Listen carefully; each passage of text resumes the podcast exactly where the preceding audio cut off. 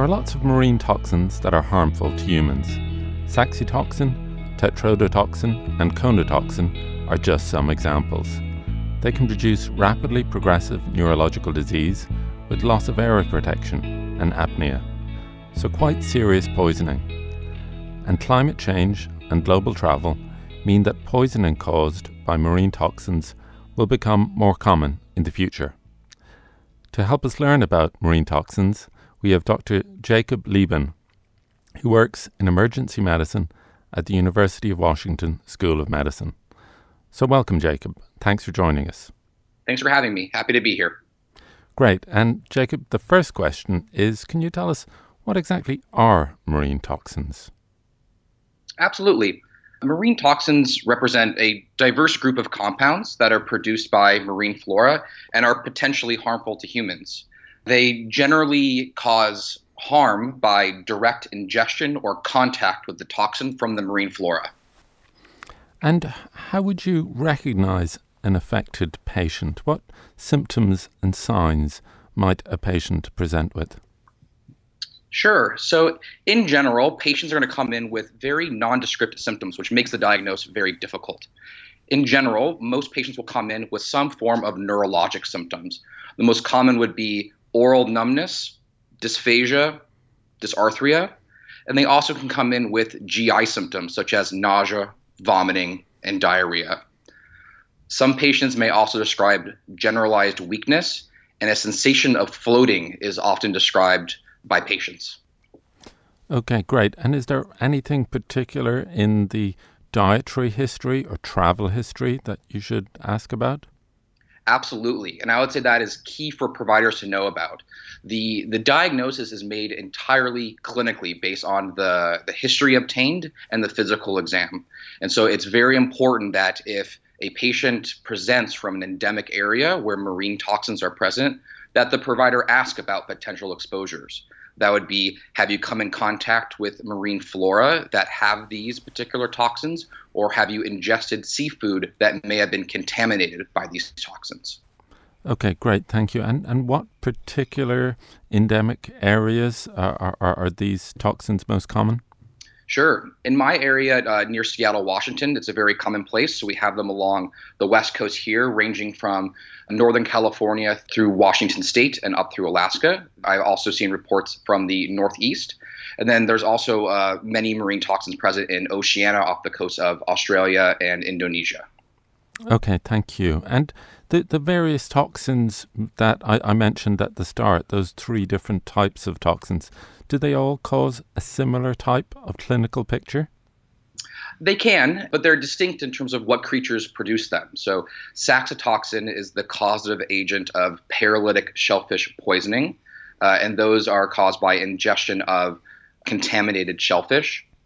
Tetrodotoxin causes a similar symptom, but is caused by mainly two different creatures, one being pufferfish and one being the blue ringed octopus. And then conotoxin is produced by a certain type of snail found in uh, Oceania that produces conotoxin. Okay, great. Thank you. That's that's very clear. And having taken a history and examined your patient, what, what tests might you request, or, or would tests help you make the diagnosis?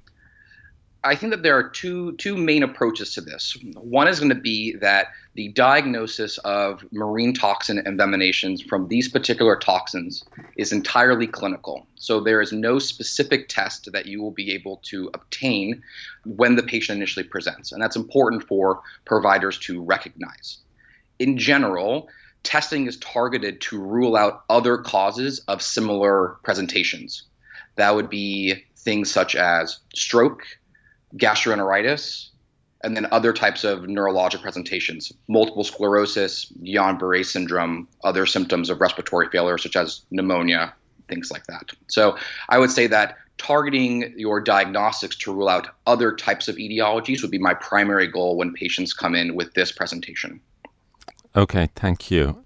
And in moving on to treatment, then, what's the mainstay of management of, of these conditions? Mainstay of management is supportive care.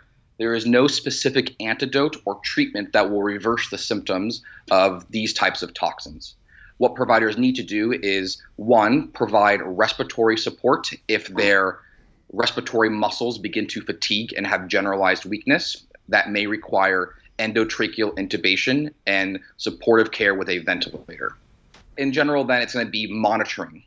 So, appropriate monitoring will be important to predict whether or not a patient will need the, that type of intervention. So, we'll be having them on pulse oximetry, possibly capnography, uh, and then having them in a place where providers and staff can monitor them to observe whether or not their course is worsening.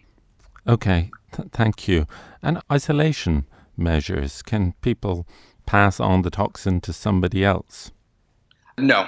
This is something that comes from direct contact or from ingestion, most commonly being ingestion. If there is contact, it tends to be in the form of a sting, uh, which is not communicable between people. Okay, thank you. And I guess need for a referral depends on the severity of the poisoning. Is that correct? That would be correct. For most patients, the provider can call a, a, local poison center or public health official who can oftentimes direct over the phone the types of intervention and testing that can be done. If the facility has the means to intubate the patient and place them on a ventilator, in general, they'll be able to keep them there at that facility. If they do not have adequate abilities to manage airways uh, or intubate them, then I would recommend that they be transferred to a facility where that can be done if they are having symptoms suggestive that they have impending respiratory compromise. Okay, thank you. And is reporting of the poisoning necessary? And, and if so, how should you do this? I think that reporting is key. And that's because the, the diagnosis requires both the history and the physical. And so having the history that other patients have been poisoned in the area, or you're seeing an uptick in saxitoxin or tetrodotoxin from a particular area, is really important for the public to know and important for providers to be able to match it with the history that's coming in to their, their clinic or their emergency department. So I think that calling providers either at a poison center or a public health department will be important for everyone to be able to recognize appropriately whether or not there's an outbreak. Okay, thank you. And and what do patients and their families want to know, and, and what advice uh, might you give them? In general, these types of uh, poisonings last for about 12 to 24 hours. They tend to be rapid onset and can become more severe within the first one to two hours, but most patients tend to do well with supportive care and make a full recovery. There are a certain subset of patients that do have generalized weakness that can last for months afterwards, but I would say the vast majority of people will do very well afterwards and will have no long term sequelae. Okay, thank you. And and back to the subject of differential diagnosis, you mentioned stroke or gastroenteritis as being potential differentials. Is there is there anything else that the physician should consider? So I would break them down into two separate syndromes that you can see with toxins. So one is the neurologic symptoms and one is the GI symptoms. So for the neurologic symptoms, I would say that stroke would be my number one concern for a patient coming in with any sort of neurologic symptoms. I would also consider something such as botulism toxin, ciguatera toxin, or tick paralysis if there's a history to suggest such. In terms of the GI symptoms, in general, you see nausea, vomiting, and diarrhea. So, etiologies such as food poisoning, viral gastroenteritis, or food allergy can also be common. Okay, thank you. That's that's very helpful. And moving on to pitfalls, I wonder what are the common pitfalls in the diagnosis or, or management of these conditions? The most common pitfall would be not considering the diagnosis, and that requires a provider to have some understanding of whether or not they live in an endemic area and whether this has been reported before. So, if you live in an endemic area, you can find that out by contacting your public health department or poison center. It's important to consider this diagnosis at the very beginning not to say that you should anchor on it and only treat for it, but certainly having it on the differential allows providers to think about whether or not this could be a marine toxic poisoning. Okay, great. Thank you. And and what other questions besides the ones that I've asked you up to now do you typically get asked about these diseases by doctors and, and what are the answers to these questions? The most helpful thing that people ask for, they go, I, they would like a level. They want to know what the toxin is, and that can help them make the diagnosis. And I agree with them that getting a level is very helpful.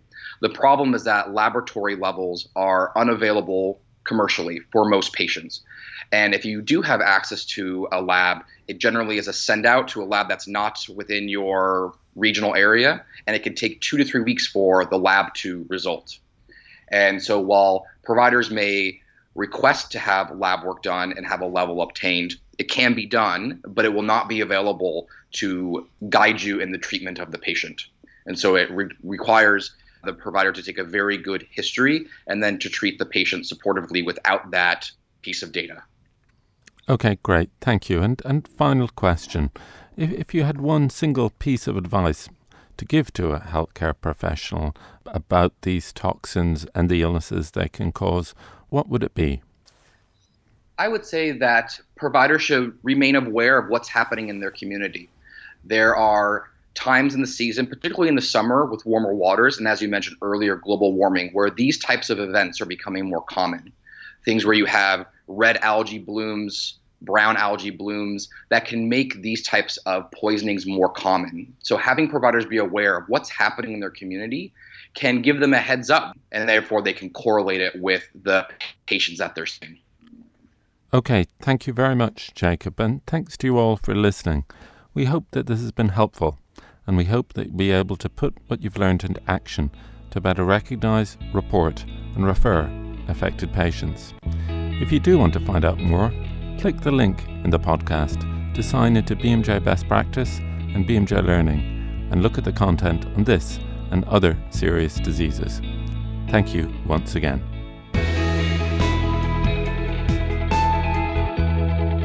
if you enjoyed this podcast, please remember to subscribe and rate us on iTunes.